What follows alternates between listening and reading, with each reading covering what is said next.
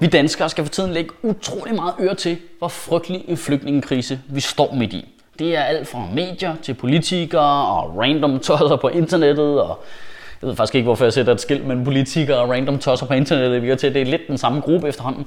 Men alle de hygler simpelthen op om, hvor frygteligt det er. Der, øj, det er så det er ekstraordinært frygteligt.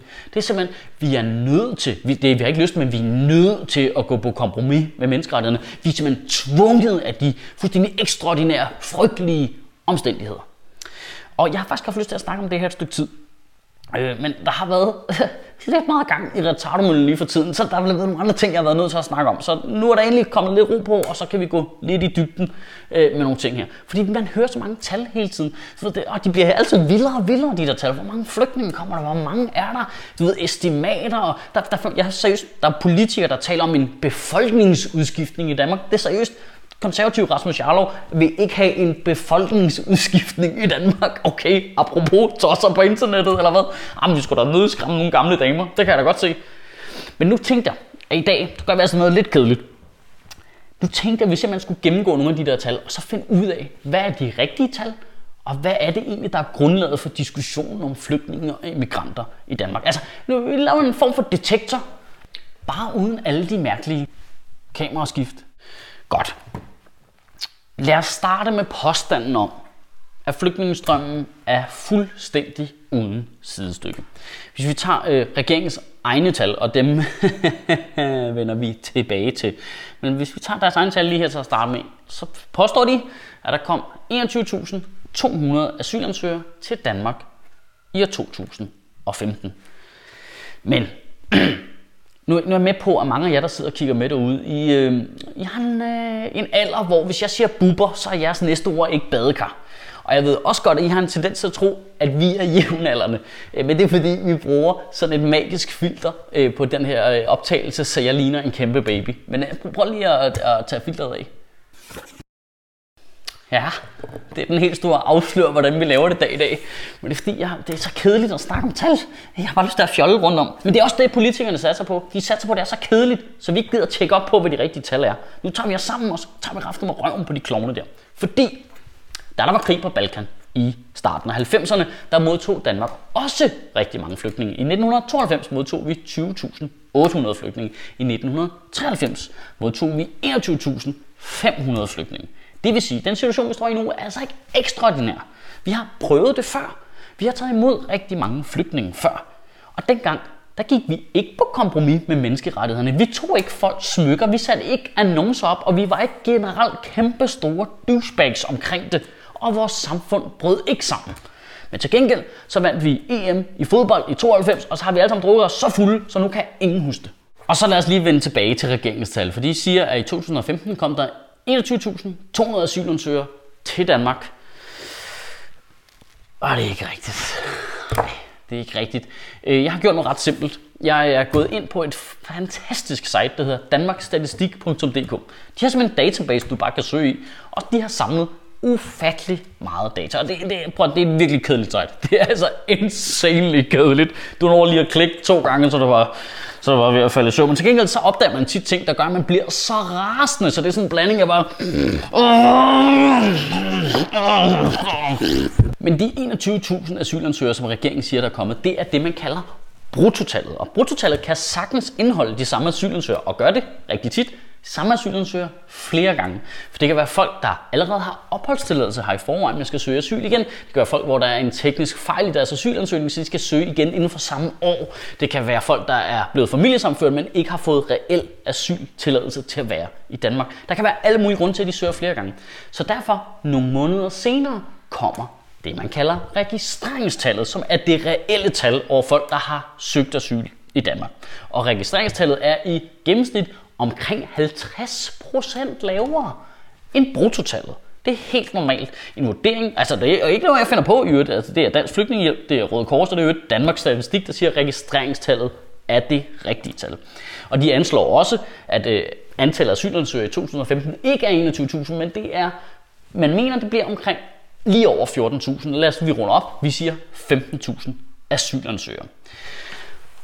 Og nu bliver det rigtig spændende, fordi 15.000 asylansøgere i 2015, det er ikke væsentligt flere end 2014. Der kom cirka samme antal. 14.000 eller andet. Vi runder igen op. 15.000. Nogenlunde det samme. Der var så, hvis du går længere tilbage, et hop. Fordi 2013, 2012 og 2011, der kom der mellem 6 og 8.000 asylansøgere. Så der er sket et hop. Men det er ikke sådan, at der i år er sket noget fuldstændig sindssygt. Er der vågen? Eller hvad? Godt. For grunden til, at jeg synes, vi skal snakke om det her, det er, at vi hele tiden i medierne og fra politikernes side får indtryk af, at det hele er meget værre, end det plejer at være. Og det er det altså ikke. Og det er vigtigt også at forstå, at det er jo ikke sådan, så 15.000 flygtninge i vores land ikke er mange mennesker. Det koster mange penge. Det er der slet ikke nogen diskussion om. Jeg synes faktisk ikke, det piller ved den helt grundlæggende øh, reelle debat. Det her det er et problem, vi skal forholde os til fra nu af, og formentlig ret lang tid fremover. Øh, hvad gør vi? Hvordan gør vi det? Det er, en, det er en fuldstændig reel diskussion. Men når politikerne pludselig begynder at snakke om massiv befolkningsudskiftning, når tallene har ændret sig marginalt i realiteten, så får jeg altså lyst til at slå dem med, hvad det end er, jeg lige har i hånden. Og det er rigtig tit en kop kaffe. Okay, og til dem, der er vågne nu, så bliver det rigtig langt nu. Fordi når vi så diskuterer de her tal, hvad, hvor mange kommer der egentlig, hvad, hvor mange øh, asylansøgere er der, så snakker vi jo netop om asylansøgere. Ikke folk, der har fået asyl. Der er ret stor forskel på de to grupper. Det hedder en asylansøger, ikke en asyl for. Og det er ikke sådan, at vi ikke har udgifter til folk, der søger asyl og ikke får det. Det har vi. Nogle gange, dem de nægter for eksempel at rejse igen, så bliver de her. Og de er her i øvrigt også i en periode. Men en relativt stor del af dem bliver relativt hurtigt sendt hen til det europæiske land, de kom fra i jævnfør Dublin-forordningen. Så, hvis du går ind på danmarksstatistik.dk og lige søger en gang, så kan du se, at i de første 11 måneder af 2015, december ikke opgjort endnu, men i de første 11 måneder af 2015, der kom der 9.900 mennesker til Danmark, som søgte asyl og fik lov til at blive her.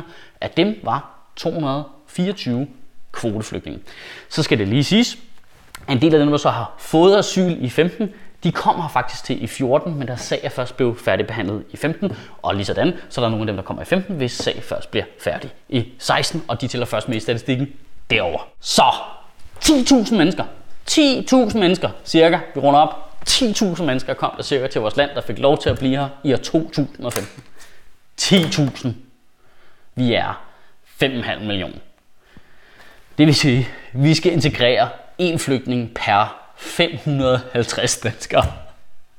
Om det kan ikke lade sig gøre. Det er fuldstændig uoverskueligt. Samfundet bryder sammen. Sammenhængskraften i Danmark er troet.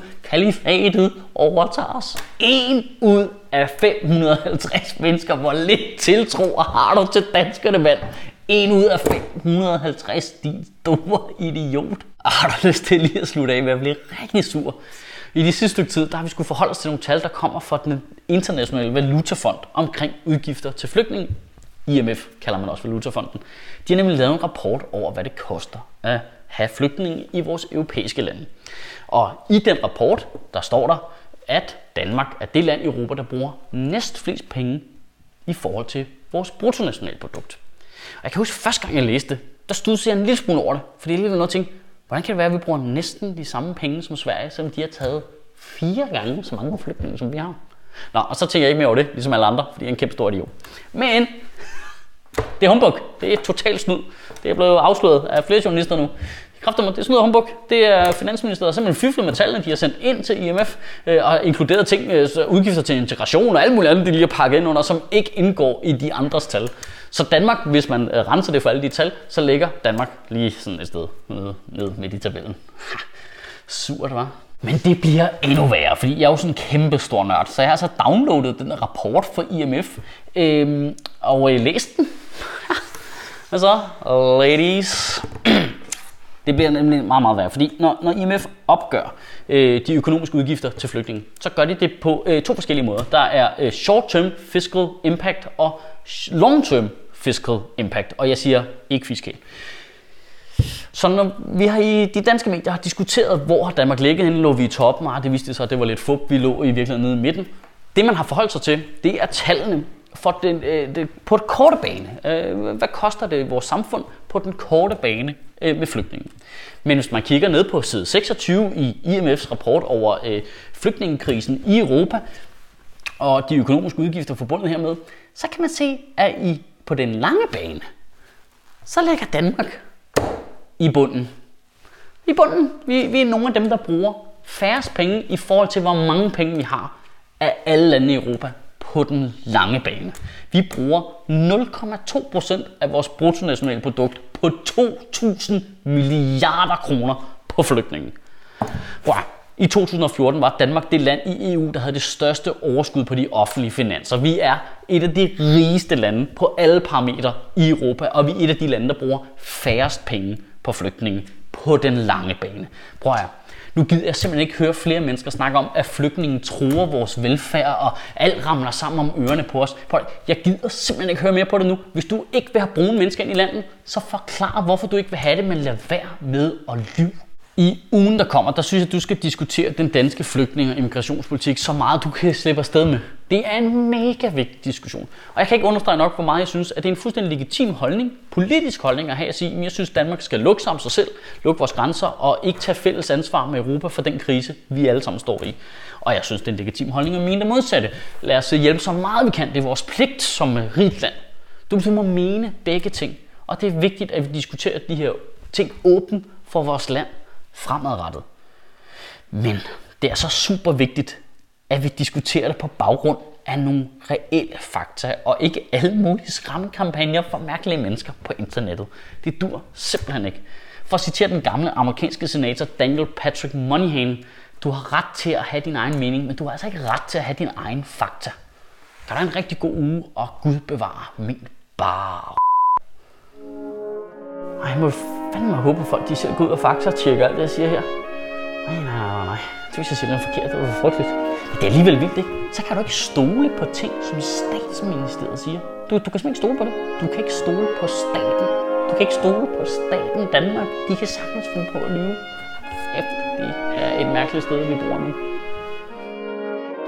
Og når jeg har tid til at sidde på danmarksstatistik.dk hele natten og google asyltal, så er det faktisk fordi, at jeg ikke behøver at lave øh, noget andet. I behøver sikkert sige ja til at være vært på Godmorgen Danmark, eller være med i et eller andet reality-program på TV3 for at tjene mine penge, fordi I giver en masse dejlige penge til Sjøtministeriet, så jeg har tid til at lave det her, og vi har tid til at producere de her ting og lægge det gratis ud til jer.